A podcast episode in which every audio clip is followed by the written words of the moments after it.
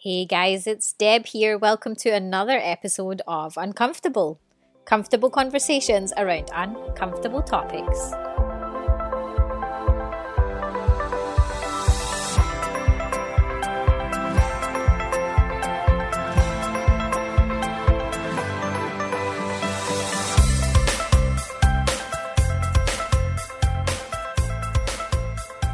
Everyone, thanks so much for being here and listening to this episode of Uncomfortable. In this episode, I chat with Gail Hollingsworth, and Gail shares her experience and feelings around having an abortion. Back in 2008, when she was a full time university student training to become a nurse, Gail fell pregnant. Not really knowing what to do about it, she turned to her support network, who suggested that she have an abortion just due to the fact that she was in school and she wasn't really in a, financially strong place to have a baby. Now, 10 years later, and Gail feels a lot of regret over having the abortion. In our conversation, she talks about the experience that she had with medical practitioners at that time, her regret about having the abortion, and the struggles that she's felt post abortion. Now, this episode is a very emotional one, but it is a topic that needs to move out of that uncomfortable category. If you've gone through an abortion or had a miscarriage, please know that you're not alone and that there is help out there. I will post some resources on our show notes for you, and if you have any to share, then please send them my way and I'll be happy to add them. While listening to this episode, please make sure that you take care of yourself during and after the episode. I do hope that you enjoy our conversation, but as always, there's some adult language and it's a very adult topic. So when you're listening, it's best to pop those headphones on.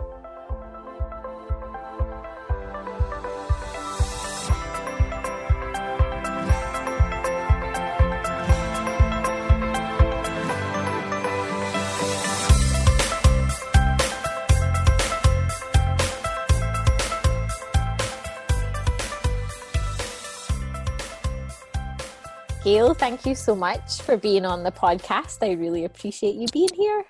Awesome to be here. Thank you. Well, I know that this is a difficult conversation, so I really am very honored that you're willing to have this conversation with me and, and let us kind of broadcast this because I think it's an incredibly important topic that people need to be more educated on and maybe just more understanding of. So let's just get right into the story um, about the time when you decided to have an abortion and i know we're talking quite a few years back. So if you could let us know just kind of how old you were if it was a planned pregnancy what your situation was at that time. Okay um, so my situation at the time i was this happened in 2008 um, it's one of those things um, the date stays with you so 22nd of May 2008. Um, and I was, wait to quickly do the math in my head, 24, uh, coming up on 25. I was uh, at uh, university training to be a mental health nurse. I was in my first year at university. It was not a planned pregnancy. Um, and that led, that was part of the reason uh, that eventually I chose abortion. Um, there was a lot going on at that time, being new in uh, university and studying, and just a lot of different things at 24 mm-hmm. that you have going on. Um, and it wasn't it wasn't an easy decision. Uh, it was a very difficult decision and it was a decision ultimately that I came to regret. Mm, okay, now and that's interesting because I I know other people who've had abortions and they were maybe in a similar situation where they were young financially, they weren't in a great place, they were maybe in the middle of studies, so they ha- didn't feel like they could give a child a you know a, a financially secure lifestyle. Yes and they kind of look back and even though they still know it was a hard decision and it still upsets them it wasn't something that they regretted. They still felt at the time they'd made the right decision. So i like what is it now that you've kind of come to to regret? And how long did it did you regret it right away or is this something that's kind of happened over time? It was very confusing after it. I wasn't sure whether I regretted it or not. I wasn't really sure about how I felt about the whole thing. Um, and I'm sure I'll get into that in a moment about the whole process and mm-hmm. and how that and why I felt that way. Um, but what I came to regret about it was feeling like I hadn't fully explored all the options Mm. Um, and feeling that in some ways the choice was made for me mm. because uh, the choice to have an abortion was very much presented as this is the answer. This is, we have this problem and this is how we deal with it. Mm.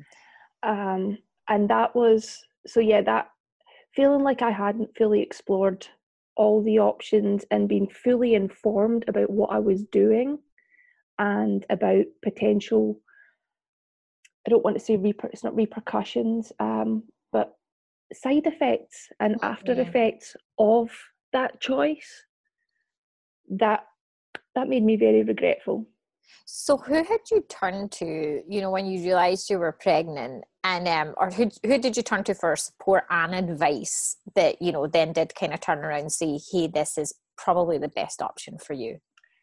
So initially was friends and family, close mm-hmm. close friends and family and and I love them to death. Um and fully acknowledge that they were advising me from their standpoint. And I totally get that, and you can't fault anybody for that because that's all anybody can do is give mm. advice from where they are at their point in life and how they see things. Um, so they were like, "Look, you're young, you're at university. There's there's plenty of time ahead for children, and um, and then so they had they had given their opinion, and the doctor, uh, when I went to see a medical professional um, to have the pregnancy confirmed, and obviously, as I thought, discuss my options, um, basically said to the doctor, I don't think I can do this, as in, I don't think I can continue with this pregnancy. And the next thing I knew, the doctor said, I'll make you an appointment for the women's clinic.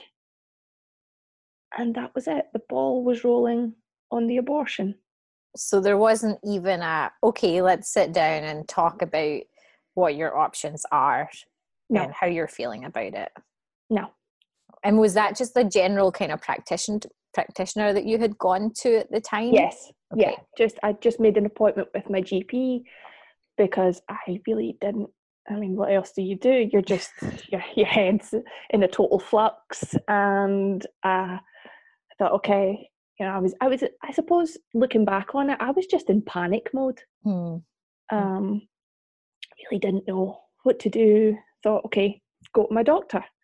So I went to my doctor, and as I say, uh, the next thing I knew, I had an appointment for the women's health clinic, um, and I went to the women's health clinic, and I had a very good supportive friend come with me, and she was awesome.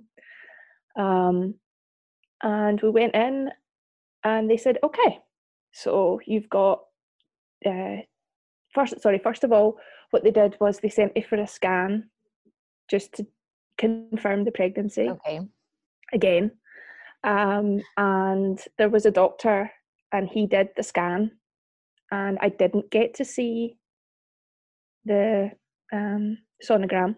They turned okay. the machine away from you. Oh, did they even ask if you wanted to see it? Nope, no option um, the machine is turned away from you when you go into the room.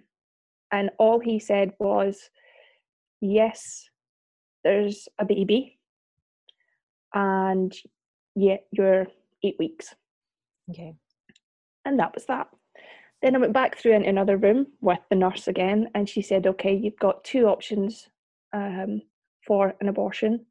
And that was either to take pills that would induce an abortion um, or to have what they called a, a, surgical abortion, which is where they put you under a general anaesthetic. And I'd love to be able to give details as to what they actually do yeah. after the general anaesthetic, but nobody ever told me. Hmm. So they didn't go through the the process of no what would actually happen while you're under. Yeah, no. Hmm. Um, and that was something that stood out to me particularly with my nursing training because with my nursing training we were it was very strongly um, expressed to us about gaining informed consent from patients whenever mm. we're going to do anything um, whether it be provide medication update a care plan anything at all you want informed consent and that's not just consent as in them agreeing to whatever it is it's informed consent which means you they have to know what's happening mm-hmm. and why it's happening and looking back on it i find it very interesting that had it been any other medical procedure we would have gone into details we would have talked it over now i understand that some people will make the argument well they don't want to make people feel uncomfortable about it or yeah. Like, that's part of the process though is we have to yeah. um so i have this big sort of blank in my i guess in my memory of the whole thing where i remember going into the operating theatre. I don't know. I went you know then i was put under the general anesthetic so i don't know what happened then and then i came round and i don't there was just this blank so, did anyone sit you down afterwards and say, This is what just happened? Like, how no. was it kind of the aftercare, like uh, the immediate aftercare? Oh, immediate aftercare. Uh, did that exist? That, not really. Um, I have a very clear memory of as I was coming round um, in recovery, mm-hmm. my eyes weren't open yet. I was still very much um, under the latent effects of the anaesthetic. And I remember, I guess they were taking, I think they must have been taking my heart monitor, mm. the pads off my chest, because I could feel that. And the nurse, there's two nurses over me. I was aware of two nurses, and one said to the other one, Yes, she was in for one of those too.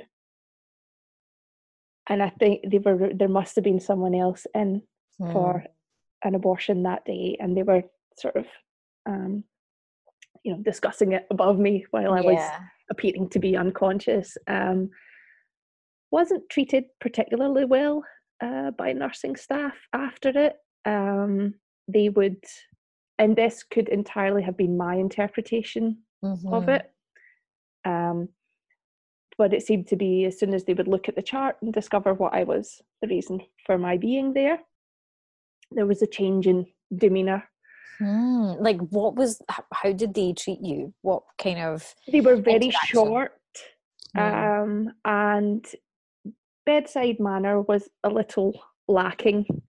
Uh, shall we say? Um, if I was to ask for anything, because they had to keep you in for a little while after it, you know, to okay. make sure that you're, um, that you are coming round, that there's not any uh, physical health issues. Mm-hmm and uh, yeah, just the manner was they were very short. They were very um, as if they didn't have time hmm. if requested anything. There were more important patients to deal with.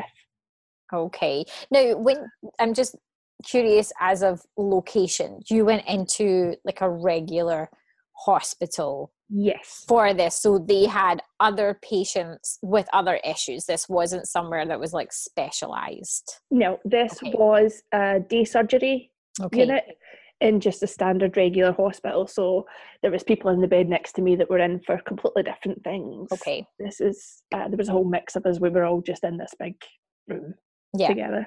Okay. Um but yeah, there was no um, aftercare. Certainly left a lot to be desired uh, mm-hmm. after getting out of that bit of recovery.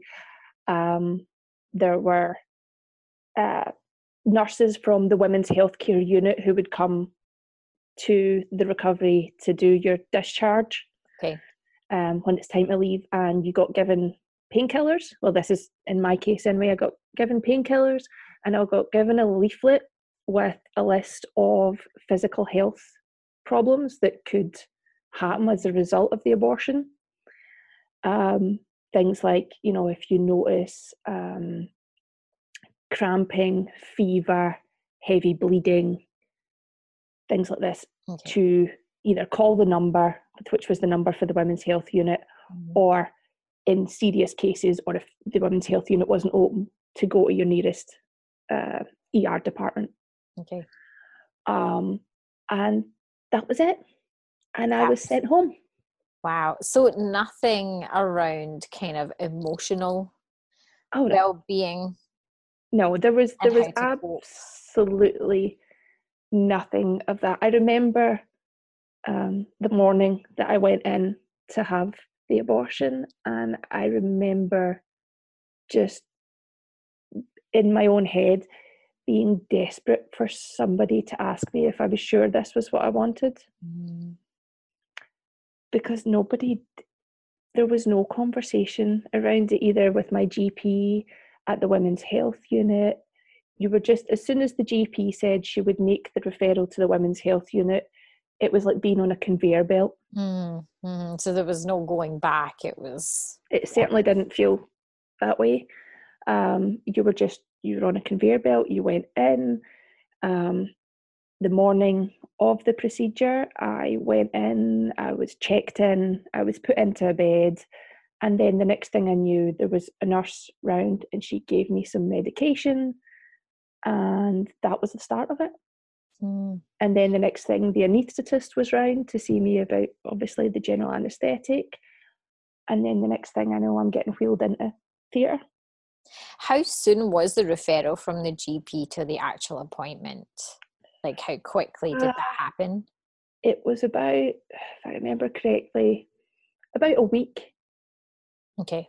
And from the from having that appointment at the women's health unit, so I went to the women's health unit on the twenty first of May, two thousand and eight, mm.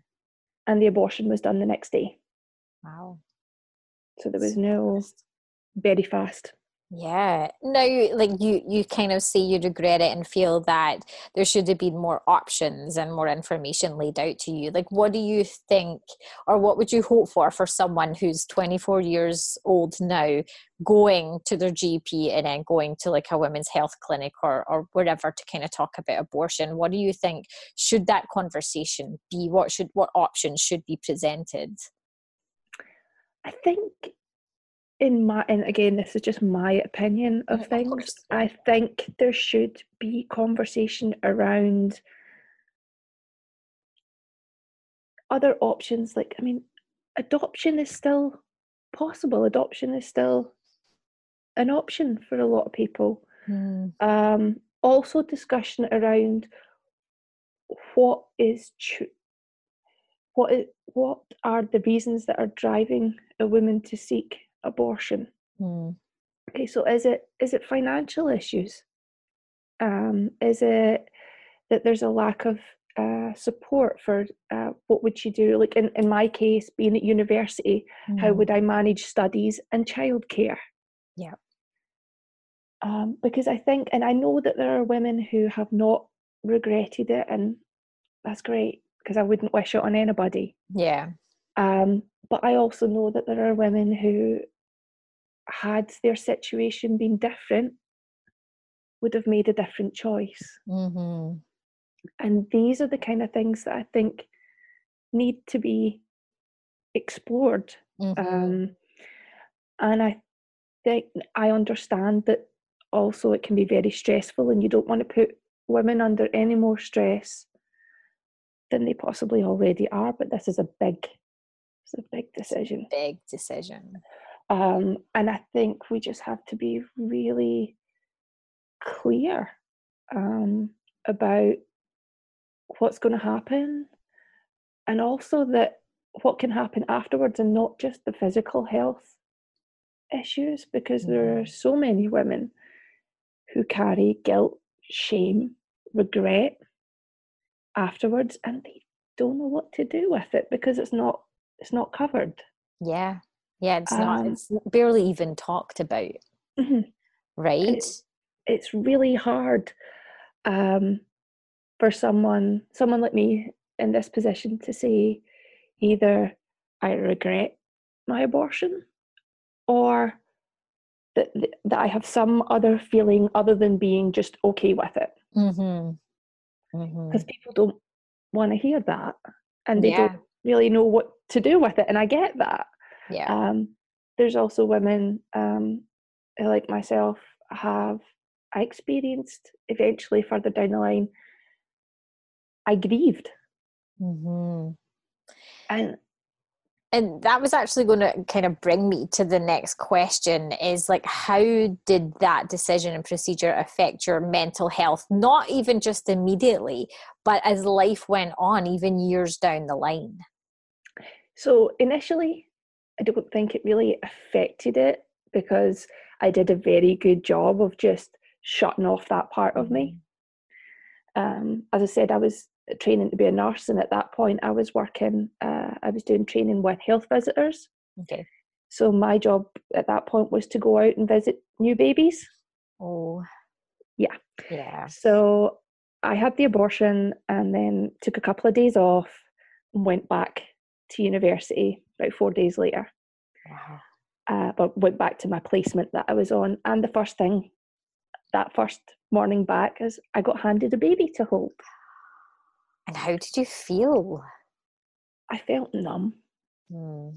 because I just I, I wasn't able to process and what I was feeling. I wasn't able to process yeah. it or deal with it. So I just switched it off. I almost locked that part of me away. Mm-hmm. And I, mm-hmm. I did that for years afterwards until it started to become something that I couldn't ignore any mm. longer.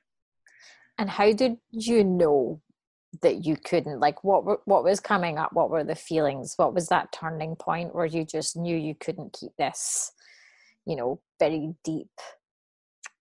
There was a lot of self-loathing. Hmm.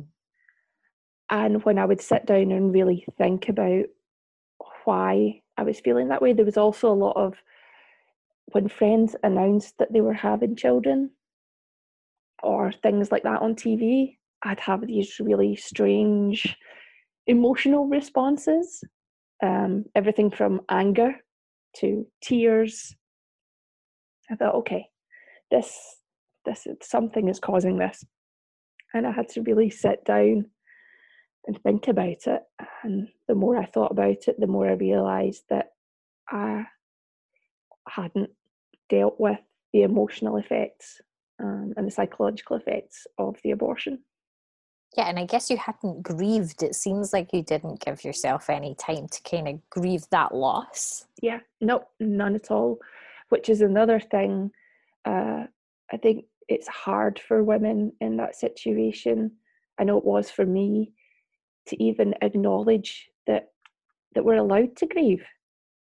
Yeah, because there's a lot of pressure that you know, there's a lot of it's not pressure in society, but people tend to that. well, you made that choice, so why would you be upset about it?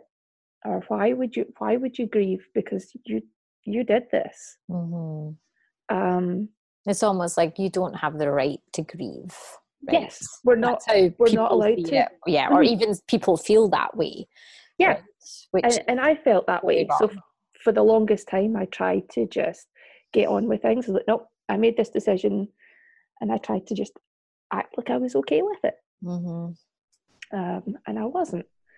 So years later, it eventually became apparent that I needed to address this. That I couldn't. That I was stuck yeah so so what did you do like what how did you use what did you turn to to kind of get through that process so for that i um i spoke to a few friends that i had at the time and one of my friends put me in touch with a post-abortion counselling service mm. and I worked through. It was a free counselling service, and the women that I met there were wonderful. There was no judgment. There was no blame. I was allowed to. I was given the space to acknowledge everything that I had been through, and to grieve, and to just really explore all my feelings mm-hmm. around the whole experience and stuff that I didn't even know I was still resentment towards people that I didn't know I was holding on to. Wow. Resentment towards people who had encouraged me towards abortion. Mm-hmm. And then after it, when I regretted it and was having a hard time coping with it, I um I was harboring this resentment towards mm. them that I didn't even know I was wow. until I started to explore that. And um, how long after the actual abortion did you then turn to this counselling? Like, what was the gap? Oh, let me do the math in my head. Uh, three years, four years. Okay, and just out of curiosity, even though this may have absolutely nothing to do with the type of care available, you were in the UK at the time yes. of having the abortion. Um, were you then in the States when you turned to the aftercare, or was that was that counselling also in the UK? It was also in the UK. That was available. Perfect. Okay. Yes. Just curious to know um, if, it, if, there was a difference there. Yeah. No, it was. Um, a lot of these things tend to be done uh, through non-profit organisations. Mm-hmm. Mm-hmm. Um, I know that it can be off-putting to some people. A lot of them have uh, connections with uh, religious affiliations. Mm. Yeah. And and the um, the counselling service that I went through did have that, but it was never it wasn't a problem okay. for me. They weren't. Yeah. There was nothing dogmatic about it. Mm. I wasn't made to feel bad. They weren't trying to convert you to no, whatever it was, was that they practiced. No. Yeah. Um, it was very, you know, they were very open about what they thought and mm-hmm. where they came from and their point of view, but at no point um, was that used as a judgment or criticism against me and kind of like a lot of things in life you take what you can use and you mm-hmm. leave the rest. Yes. Yeah. Um and that was very much uh, but those women were wonderful. That's um, awesome. and i really credit them with helping me uh, through that and getting me out the other side of it. Mm-hmm. So, the, like, you weren't even given their name and number straight after the abortion. Like, that wasn't included in that like leaflet booklet that you got afterwards. No, no, there was nothing. There was abs. There wasn't even any acknowledgement pre or post abortion that it would mm-hmm. have any effect on my mental well being. Mm-hmm. None whatsoever. It was treated entirely as a um, physical health procedure that you just go in and this happens. And I say this happens because I don't actually know what happens. Yeah. and then you come out at the other end and life goes on. Yeah. And that for a lot of women that's that's not the case. Yeah.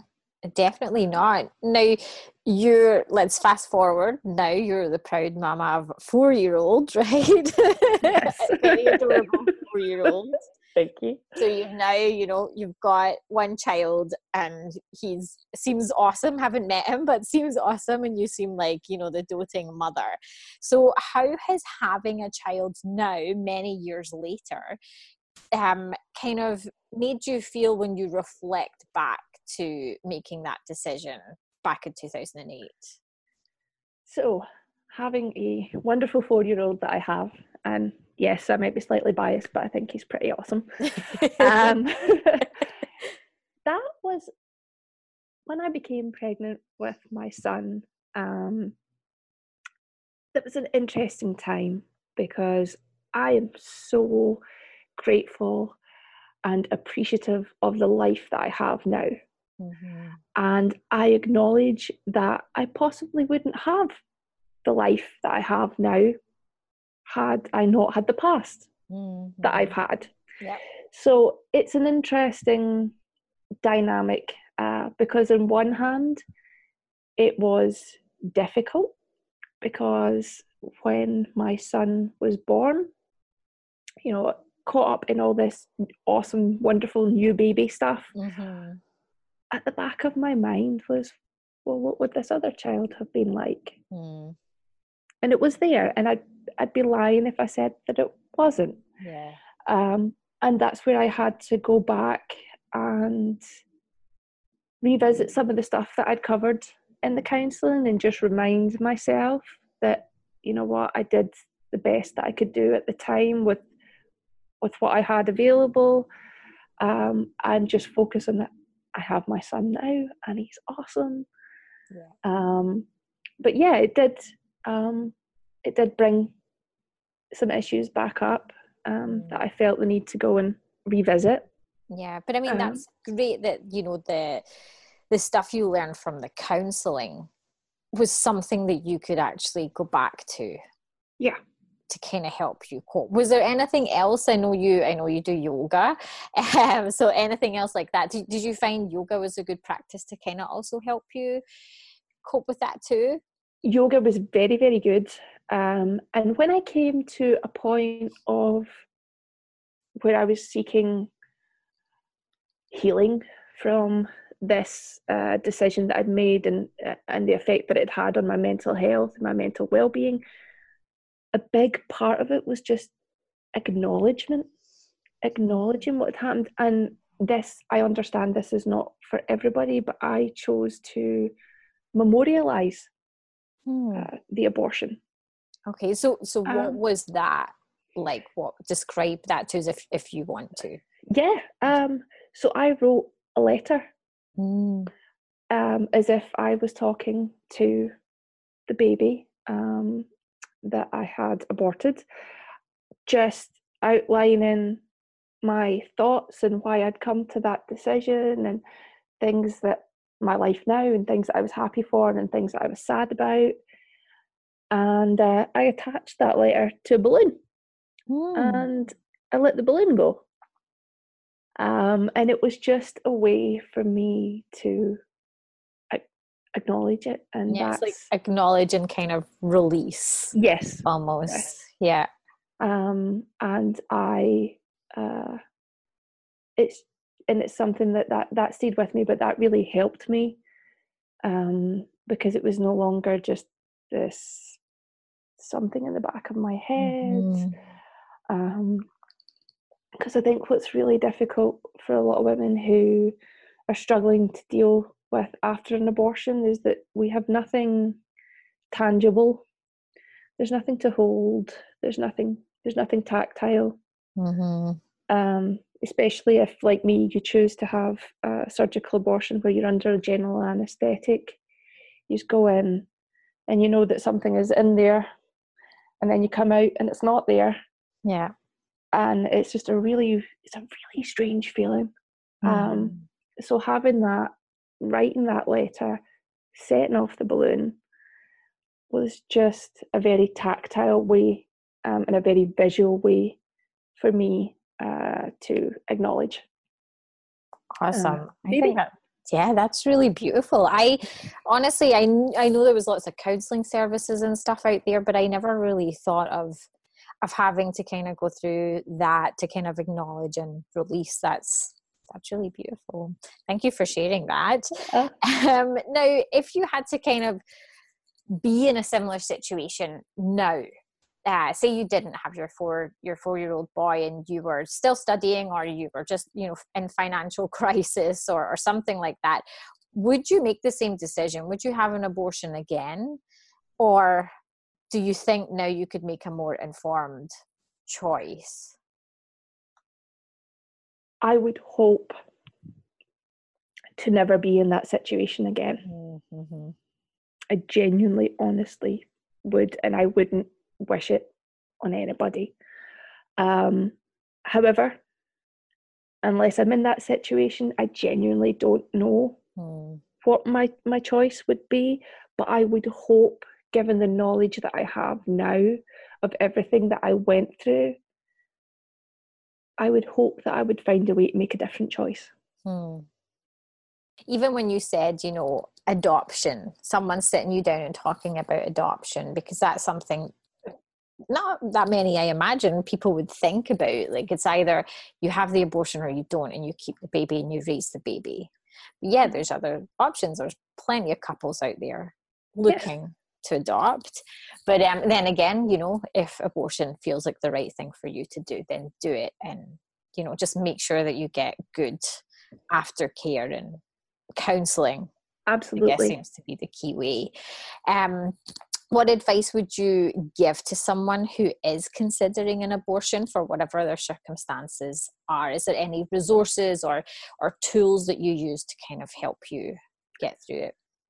The biggest thing that i would suggest is to find someone um, friends and family can be wonderfully supportive and helpful and by all means reach out to them rely on them.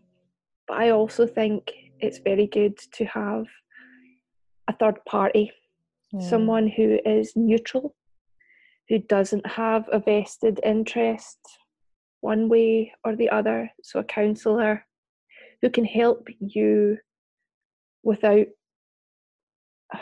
having a desire to persuade you one way or the other.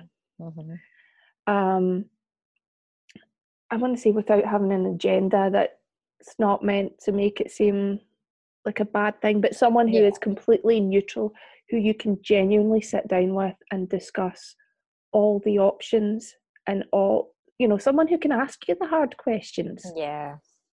So that you are, no matter which way you turn this decision and no matter what thought crosses your mind, that you are a 100% or as close to that as you can be about the decision that you're going to make. Mm-hmm. Um, I think that would probably be my biggest thing is to see if you you know find someone impartial yeah. who can help you fi- figure out what is best for you yeah. um, and your circumstances. Uh, and should you choose um, to go through with an abortion please reach out because there are people out there if you are feeling anything other than okay with it afterwards, there are post abortion support groups. There are, if, if that feels like too much to uh, attend something like that, mm-hmm. there are resources on the internet. You can, there are post abortion um, workbooks mm, that okay. you can get uh, like on Amazon and stuff, mm. where so you can just work through that in the privacy of your own home. Mm-hmm. There's there's no need to in a room with other people yeah. that feels too uh, you know. Like it's too much. Yes. i mean that's that's great. I'll um definitely usually with things like this i try and find some links online that i can post in the show notes so people mm-hmm. can refer to those if they need. If you have any gail feel free to send them anything you remember using. Yeah. Send them my way and i'll make sure to post them. And if there's anyone listening even once the episode's been published like feel free to send me those resources because i can still continue to publish them on the page that we kind of post your um you know the link to. So i'll yes. definitely make sure to to add that. Um why do you think abortion is still deemed as an uncomfortable conversation? Oh because i think for so long it's been it's been polarized. And it's a very it's a very emotional topic. People get mm. fired up over this. And we've polarized it very much into two camps. And then there's women like me that are kind of in the middle. Mm. And it almost, I think, feels like there's two groups that are fighting and shouting over the top of our heads. Yeah. that they both think they're in the right and that both got points to be right about and the yeah. other times they both miss the mark um, and i think a lot of the time that's what makes it uncomfortable is because we don't hear a lot from the women who've gone through it mm-hmm. we hear a lot, and that's not to say that uh, people on either side of this divide shall we say haven't gone yeah. through it yeah but we don't hear a lot from women in that position who are speaking from that point of view. Mm-hmm. Um, and I think it is, it is an uncomfortable situation, uh, conversation to have because you're dealing with something very personal. Yeah. And you're dealing with something that is very emotional. And also, I think because you're dealing with something that, depending on what situation you are in, and maybe the group of people that you are with, you can be loved or hated Hmm. depending on your uh, point of view. Yeah. Did you subject. ever experience, um, you know, whether during the process or after, any kind of, you know, pro-lifers coming and giving you a lecture, or you know, pro-choicers coming to you and talking to you, and how how was how was that? I've experienced both. Okay. So I have experienced uh, people on the uh, pro birth side of things, and I use the term uh, pro birth Mm-hmm. because I think pro life is a much, yes, they have the monopoly on that term, um, but I think pro life for me is a much broader argument. Okay. Um, uh, so I think what we have is people who are pro birth. Um, I'll just I'll mention a quote from Sister Joan Chittister, uh, who's a Benedictine nun, which is probably the last person you would expect uh, Yeah. to, to make comment on something like this. But she says that, uh, and you'll have to excuse me if the quote is not word for word perfect, but uh, she also uses the term uh, pro birth because she feels that if you all you want is a child born and not a child fed, a child housed, a child educated, then really what you are is pro birth and not pro life. Hmm. And that pro life is pro all life and all stages of life. Yeah. Um, it's like it's a that- much bigger picture. Yes. Yeah. And that just always stuck with me. So that hence Hmm. the reason as a little sidebar uh, why I use the term pro birth. Okay. No, that's uh, interesting. so I've had people from that side of the argument, um, quite frankly, call me a murderer. Hmm. Um, which in the beginning stages that was hard Yeah. to deal with. That was, uh, but now I, I guess now it's water off a duck's back. I've heard it. Kind of a bit like change the record. Yeah. um, and if you're really trying to get me round to your way of thinking, this is not how to go about it. Definitely. Right. um, and then from the other side, I've had uh, from those on the pro-choice uh, side of things. And again, I don't know what term I would use instead of pro-choice because that doesn't sit well with me Mm, either. Okay. Um, for the reasons that pro-choice to me means all choices. hmm So, you know, are we looking f- from the people on that side of the divide, shall we say? Um, are you looking at ways to support women who choose pregnancy? Are you looking at wa- ways to support adoption? hmm You know, these. This is Yeah. if you if you genuinely want to have for women to have genuine choice, then what are we doing to make sure that if it's just a financial issue, if that's all that stands in the way of a woman making a different choice, what are we doing to support that Yeah. What could and be to done? make Like, that? yeah. Like what sort of education Yeah, could and happen? And and mhm. if if women are young women like myself are at university, then are are you campaigning to get me access to childcare if it's needed? This to me, this is pro-choice. This is Yeah. all the choices. it's a lot larger than just whether you choose or not to have that baby. Yes. Yeah.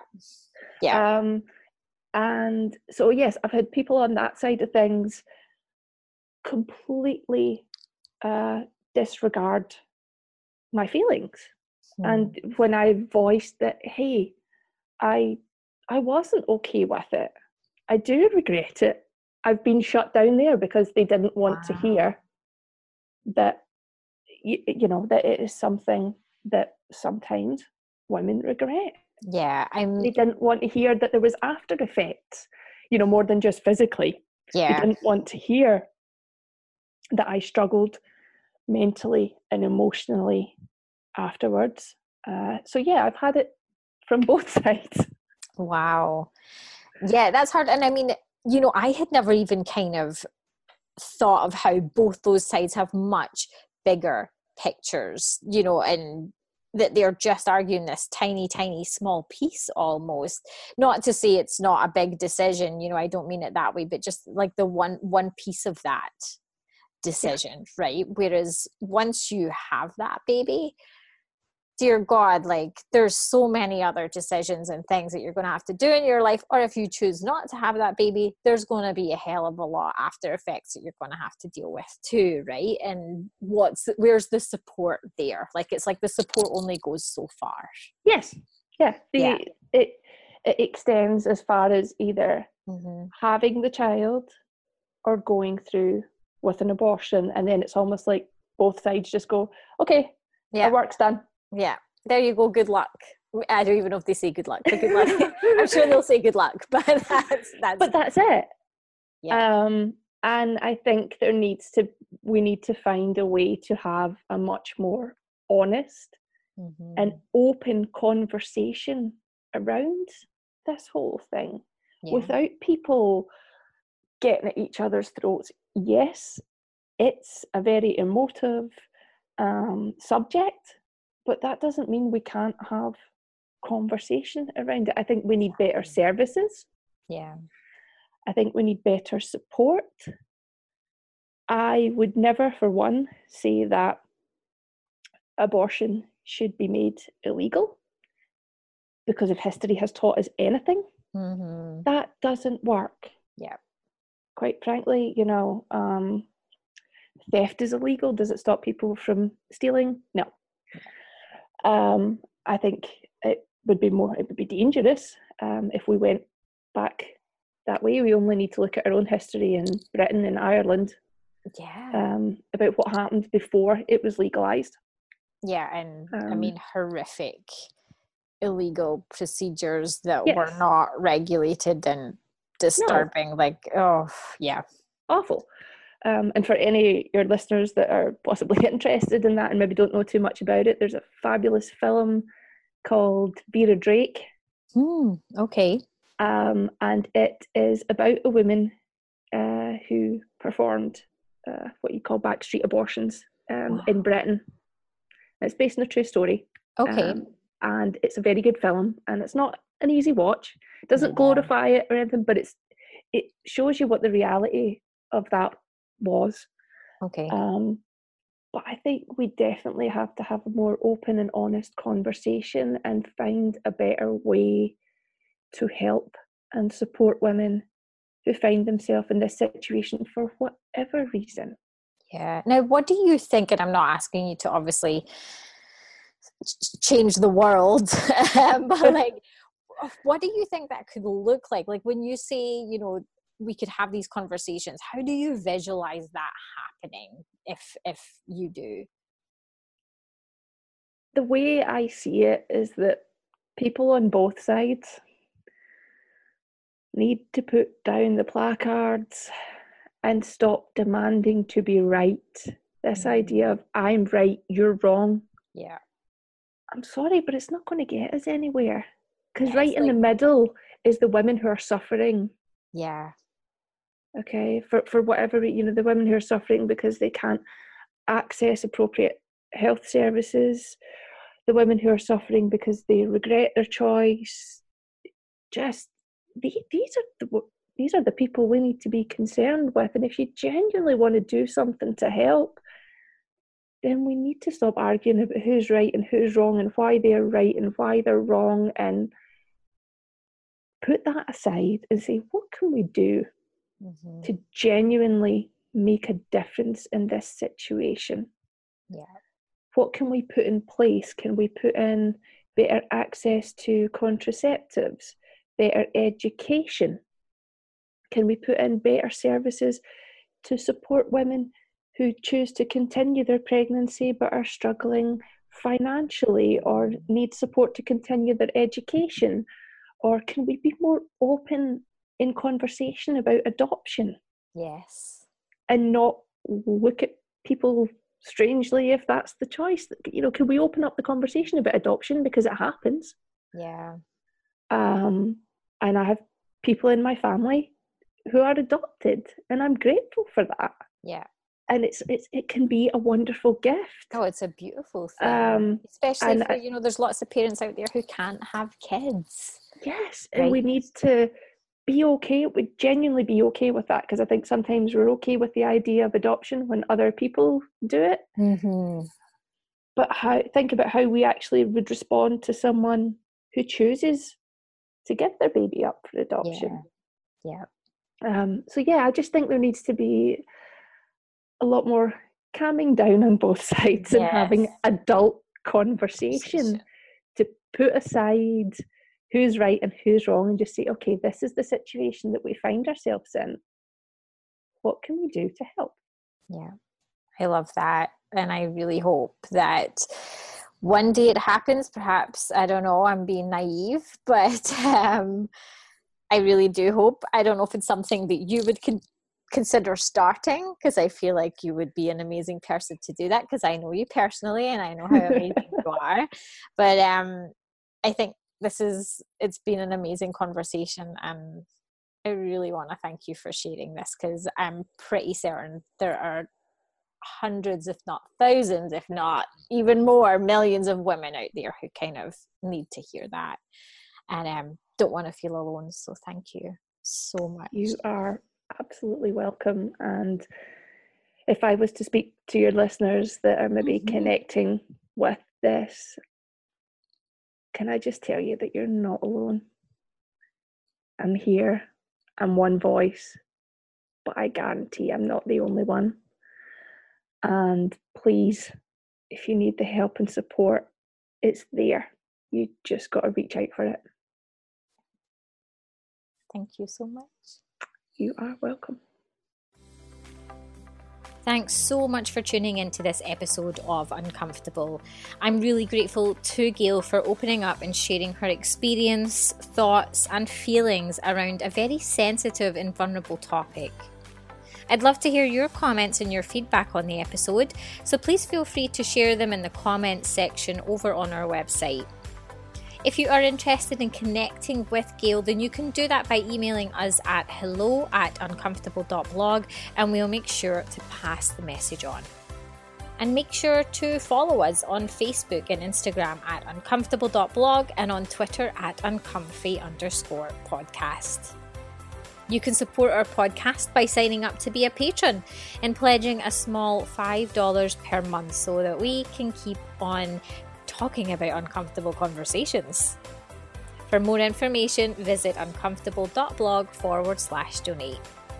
Thanks once again for listening. Now remember, go out there and get uncomfortable.